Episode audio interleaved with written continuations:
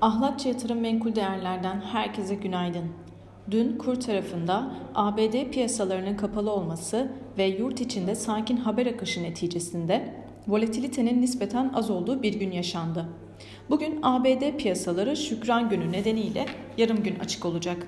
Küresel piyasalarda bugün önemli bir veri akışı bulunmamakla birlikte yurt içinde finansal istikrar raporu açıklanacak.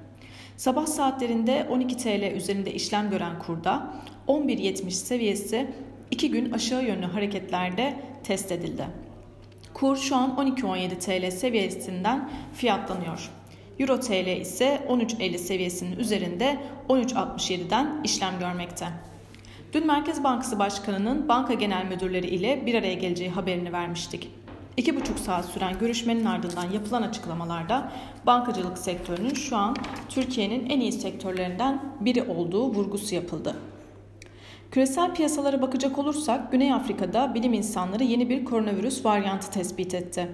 Hong Kong koronavirüsün bu yeni varyantından iki vaka tespit edildiğini duyurdu. Yeni koronavirüs varyantı henüz dünyaya yayılmamış olsa da küresel piyasalarda etkisini altına almış gibi görünüyor.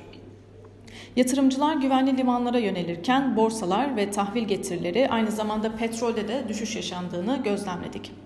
Ons altın %1,52 yükselişle 1798 dolar seviyesinden işlem görüyor.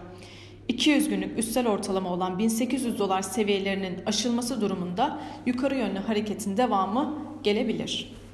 Borsa İstanbul dün günü %0,38 yükselişle 1819 seviyesinden kapatırken işlem hacmi 32 milyar TL oldu. Avrupa borsaları da dün günü yükselişle kapattı. Asya piyasalarının ilk işlemlerinde e, virüste yeni bir varyantın ortaya çıktığına dair haberlerle satıcılı bir seyir gözleniyor. ABD vadelilerinde de %1 civarında değer kayıplarının oluştuğu gözleniyor. Bugün saat 11'de Lagart'ın konuşması takip edilecek. Yurt içerisinde ise finansal istikrar raporu açıklanacak. Herkese bol kazançlı güzel bir gün dilerim.